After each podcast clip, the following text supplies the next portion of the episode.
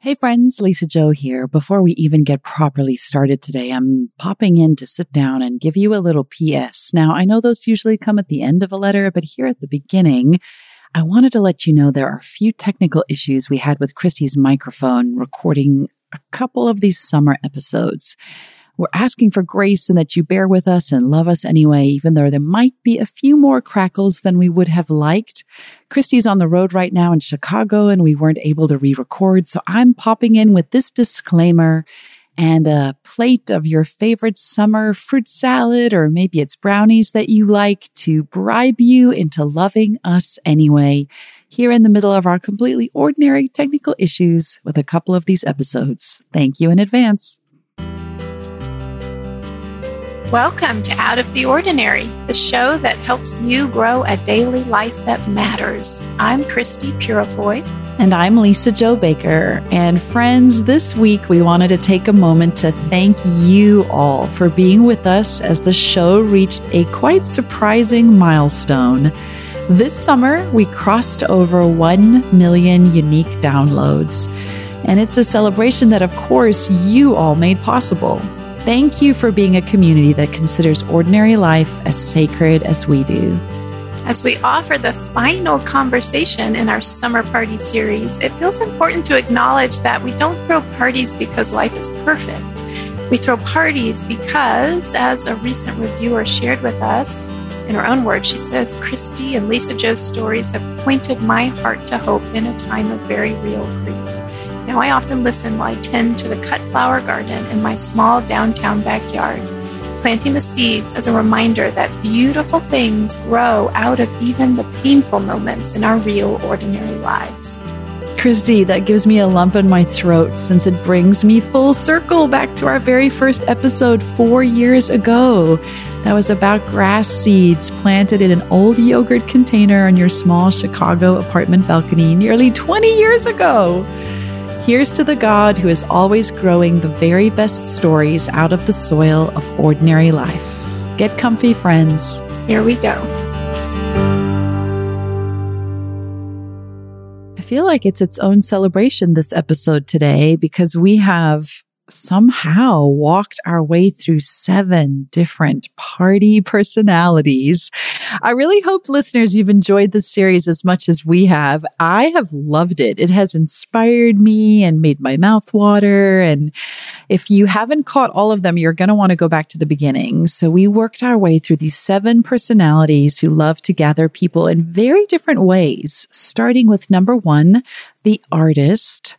Number two, the extrovert. Number three, the romantic. Number four, the introvert. Number five, the wishful thinker. Last week, we talked about the Epicurean. And this week, our last week talking about party personality types is the connector.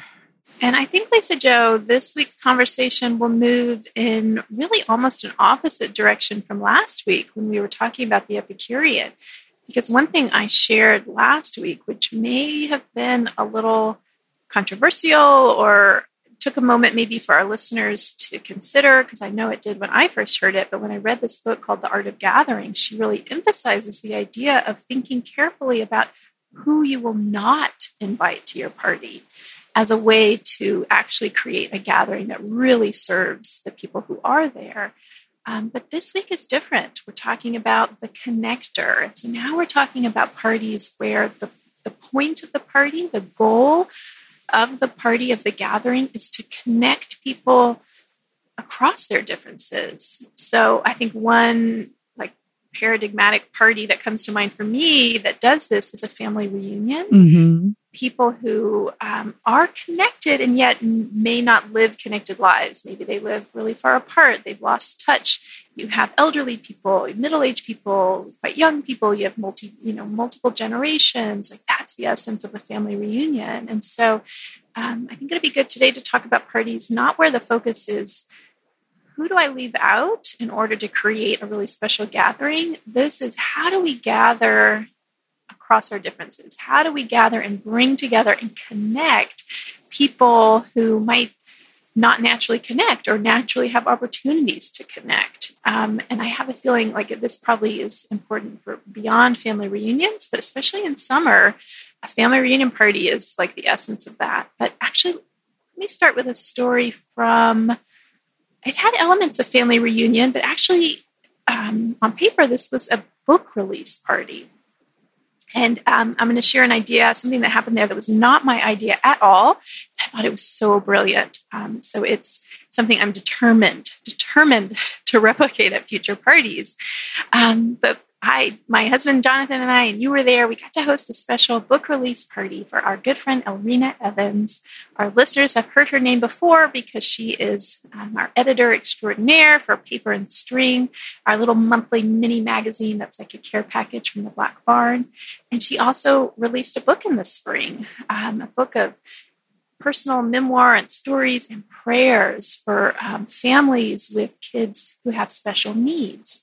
So I think in like honoring that book, our book release party was for families and um, was for you know many ages. And so she thought very carefully, Elrena did, about how to make it clear both to parents but also to the little kids who might be there that they were welcome at this party and welcome in this space and um, and this is something else I've talked about in a previous conversation. I think it was the the um, the first episode, the artist, the garden party, about how I really always have this goal of if I host a party at my home of helping people move around the space and not feel like they have to just sit in some corner, but that they're welcome to to roam around. So Elrena had the idea to offer a scavenger hunt for the kids course, with the help of their parents, that would invite them literally through the act of running around searching to run around the property, to go wherever they wanted. Um, and so, like, some of the items were how many chickens can you count in the chicken coop? And and I actually I don't even know if I saw um, our friend uh, Amy Noor and Allison. I think they wrote the scavenger hunt. I don't even know because I was so busy with other details, everything that was on it. I need to actually find out because I may be able to just use the same one again. But I know counting the chickens was part of it because I had a few little kids come up to me and ask like if their guess was right. Oh, did you? I wonder, did you even know? Do you know yourself? Yeah, actually, I didn't. I was like, um, that sounds right. But I thought that scavenger hunt idea was so brilliant because it was something fun for the kids. It was geared to the kids. It had a little prize for them. And it meant that they're, you know, that awkwardness that can sometimes happen at a party where a lot of people come together who don't already know each other. Um, it gave people something to do, and especially something to do with their young, energetic kids rather than just stand around with them and try to keep them quiet or well behaved. It gave them permission to just run around and explore, which is what we wanted. And the scavenger hunt was then like the way to do that um, and the way to kind of invite people into the space. And so I think that's the kind of thing that, that I'm thinking of when we talk about the connector. It's not just, although it could be, table conversation topics that connect people. Like that could be it, but but this I think was an example of just how do you kind of curate a party experience that pays attention to the needs, the diverse needs of everybody who is coming to the party. I'm so glad you started with Elrena because one of the things I learned from that party, from that gathering, is that she, the, the scavenger hunt is the perfect example of that. She is not someone who's trying to control either the people or the environment. Mm-hmm. And if you are trying to create connection, control is the opposite of that. Mm-hmm. And I don't know about people listening, but often what happens to me, particularly when it's a family type gathering, I feel welling up in me this need to try to control not just the party circumstances, but the people. And I know that that's rooted in an age old insecurity in me of unstable family roots dynamics that could have flare up at any time. And in order to feel safe, I want to control the people. I want to control how they behave because that's how I then know I can feel safe or secure. So I feel it welling up in me. And what was so interesting about being at Elrena's event is she has five kids. Um, several of them have special needs. And she, Elrena was the opposite of control. She was, I was just floored when we arrived. My 11 year old was with me and Elrena just gave Zoe everything she needed to set up the art table with zero instructions. She's just like, here's all the paint. Here are canvases I bought. Here are brushes. Set it up any way you want. Like whatever. And Zoe looked at me and said, I can just do it how I want. And I'm like, I guess so. That's what Miss Elrena said. And Zoe had a blast setting up that table. And then Elrena did not hover at her shoulder saying, Oh, that's so great. Let's just readjust this side, which is totally something I would would have done. She didn't hover at the shoulder of children who were using the paint table. She designed the scavenger hunt, but then she wasn't telling people, go do the scavenger hunt. Oh, you've missed the chickens. She just was so open handed when she was doing her book reading for all of us. There was this beautiful tent John Christie's husband had put up. It had a little dance floor and Elrena danced. Like she did this beautiful dance, sh- sort of sharing, visualizing through movement and music how she understood what it meant to pray to God about these kids who have special needs. And, and during that whole moment when she was reading, when she was dancing, her kids were and I, I feel like I can say this since they're very similar to mine, almost like aggressively wanting to be involved in what she was doing to the degree that I would have wanted to tell my kid, be quiet, like give them the stink eye. And she didn't. Like she was, she invited her children in. There was just a complete absence, a surrender of control. And it has really stuck with me as I think about this summer. Uh, our whole family on the Baker side are all gathering together, renting a house in North Carolina. And then at the end of the year, our whole South African family will gather. And Christie, that both of those cause in me a deep level of anxiety. Like there's so much I cannot control about very strong personality types. And I think when you have a family gathering, there's the added pressure of it doesn't happen often. And so it has to be great. Like it has to live up to whatever it is. It has to be, as we would say in Afrikaans, padkos. It has to be food for the road that lies ahead. You know, I'm not going to see you again. Like I'm coming home to South Africa. We haven't been home in four years and it has to be XYZ. And then I start to hyperventilate because I'm so worried that it won't live up to things. And then I want to micromanage and I want to control and I want to say who sleeps where. And we have to be in the nicest room because we haven't been home in years. And you better make sure we get to go to game reserve and it can become very wee, wee, wee, which is actually me, me, me. and I, even now am beginning the process of telling my heart to unclench its fists and try to let go of control in favor of connection. And I think Christ is the great example of what it means to lay down. He was constantly doing that.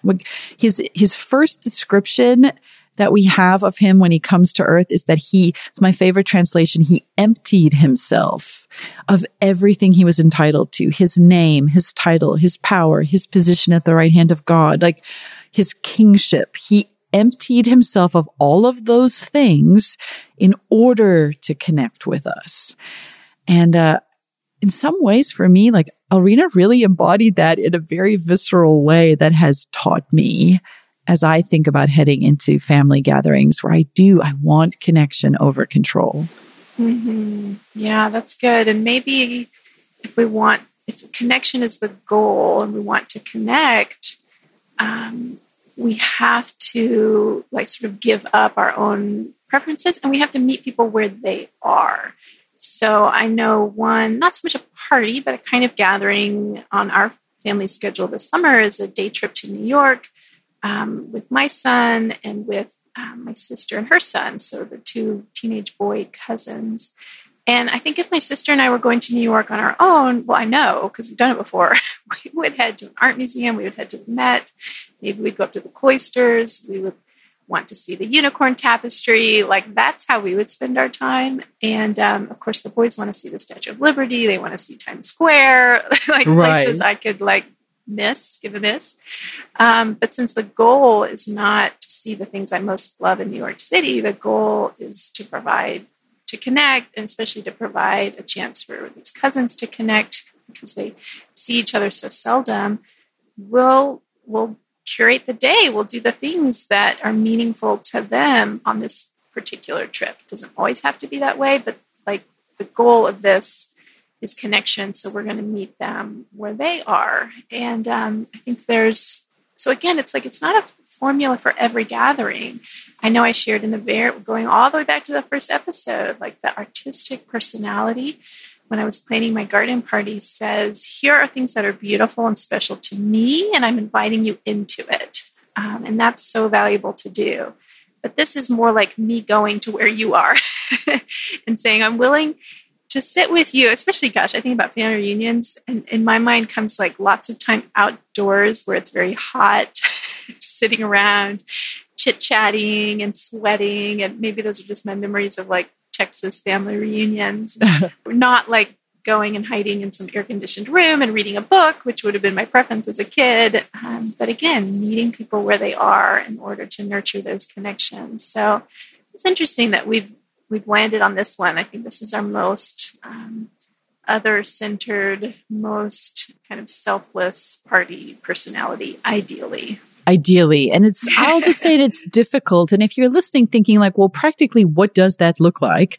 I can share, you know, I went home last year. It's strange to think it's almost a year ago now. I went home for nearly a month when um, my brothers were both sick. And, you know, there's that instinct like, I have to be with you. I have to come. And then you know, conversely, you imagine they are thinking, yay, I'm so glad you're coming, come. But of course, the reality of family dynamics is that when your siblings are married, when you have, when they have their own children and their own family dynamics, as much as they might love to have you, you now are, are actually, you're not intruding, but now you are an additional factor in everything that's kind of happening in the universe of their family dynamic. And so part of what I learned is that it's, it's always great to have conversations first and hear where are people at? Where do they feel supported? How can you communicate that I'm coming because I want to be of of help to you. I want to love you. I don't want to be there just for me. I want to be there to help you. What does help look like? Does it look like just knowing I'm nearby so you could call out to me if you need help driving kids? Does it look like living in your house with you for a few days? Like, what does it look like to you? And so part of, part of being a good connector, I think, is being a good listener and and then being non-defensive like being able to say and one of the things we just uh, said in our family is everybody gets to feel their feelings like we don't we and we are we are promising to try to be this is difficult but unoffendable and I think we live in a society that's very quick to take offense and in families also. But if we can say to one another, I commit to be, to be unoffendable, that means that that your siblings have permission to say, today's not a good day. Please don't come over today without having to explain it, without having to soften the blow. If they don't want to join you for whatever the dinner activity is and they, they get to say that. Um, and it gave us all just such a tenderness toward one another to just be deeply mindful of like, what does loving each other well look like in this situation? And for me, it was such a surrender of control and it made me feel vulnerable.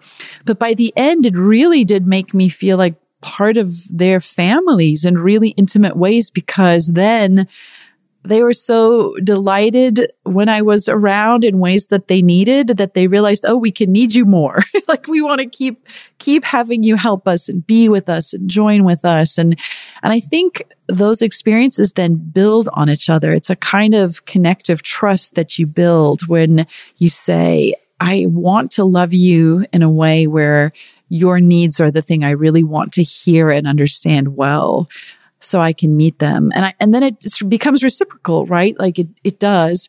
Now I recognize that we should probably mention family dynamics are not always healthy. There are families that have very difficult or maybe toxic dynamics where you need to have very careful boundaries. And in that case, I have friends who've shared, you know, when we get together for family gatherings, we don't all stay in the same house. Like we rent a hotel room and we get together for a meal or at the beach or at the pool. And there's, there's such wisdom in, in that.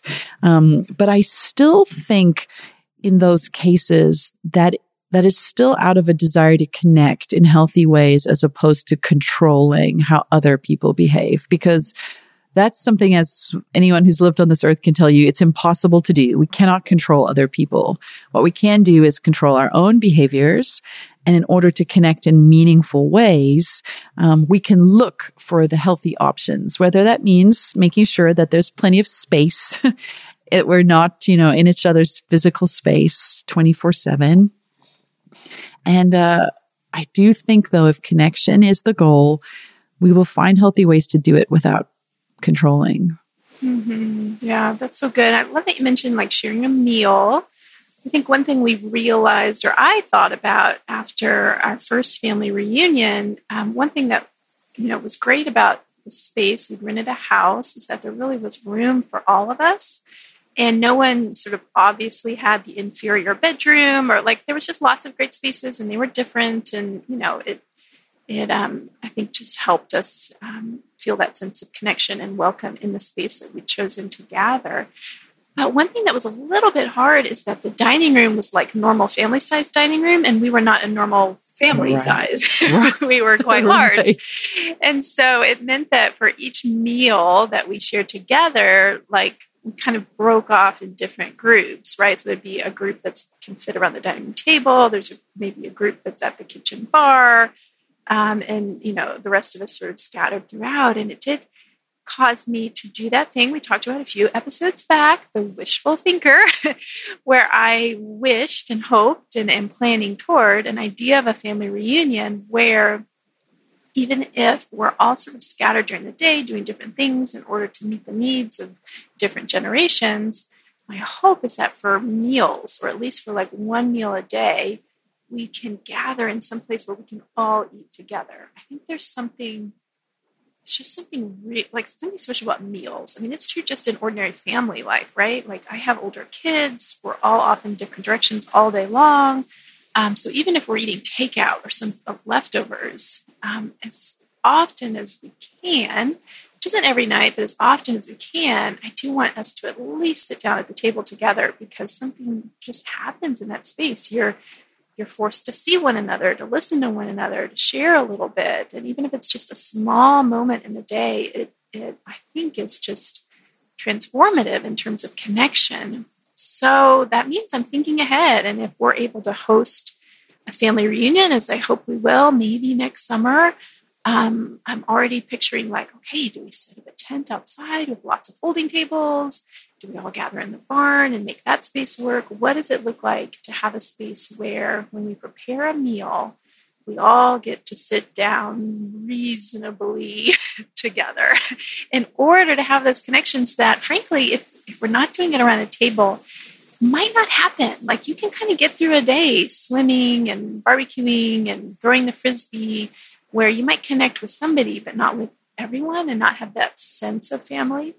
So while it's not a requirement, it could be great even if we can't manage it. It is something I noticed about our last family reunion that, again, wishful thinking, I hope maybe we can tweak and have a slightly different experience with the next family reunion. And I think what a lot of families do, I know we have, and I've seen others do it in order to make those meal times manageable. Because when you've got like the not normal sized family, when you're all together, is divvying up the responsibilities for meals. So what happens in our family is they assign each of the individual families certain meals that you're then responsible for to help with that. And it's kind of fun too, because then that family gets to pick like what everybody's going to eat for that meal and cook it. And uh, we usually pick the tacos or the burger meal because that's easy for us. Um, but it also gives a fun sense of responsibility. I remember our kids have always loved, oh, it's our meal turn, you know, like what are, we're cooking for everybody tonight and um, a sense of shared celebration, but also shared responsibility. So it's not all the moms and grandmas and aunts in the kitchen yeah. doing all the cooking and cleaning up together. But um, we sure hope that after the series, you feel more connected, maybe as you think going forward about family vacations or special trips or being able to create something that's just made up of your own artistry or wishful thinking. And also knowing that it can look completely practical and pragmatic. You know, maybe it's just meeting up at a Dunkin' Donuts every other month with two good friends. Whatever it looks like, we just hope that you you know that you do have in you all kinds of unique gifts in terms of what gathering people to you look like. And the way you bring it to the table might be really different than how a friend would. Christie and I gather people in very different ways, but I'm glad we're not exactly the same. I'm glad that when the two of us are doing an event together, we each bring something different to the table. So we hope this series has really encouraged you as you think about what does it look like together and I guess on that note, we also are excited about what's coming next week because we are we are fans of trying to figure out easy ways to make ordinary things you've always wanted to try simple, like hacks for ordinary life. And on that note, I'll just say you're going to want to come back next week to see, you know, how to hack some things that uh, we think you might be interested in. That's right. It's one more summer series, and I'm really excited about it. Come back, friends. See you next week.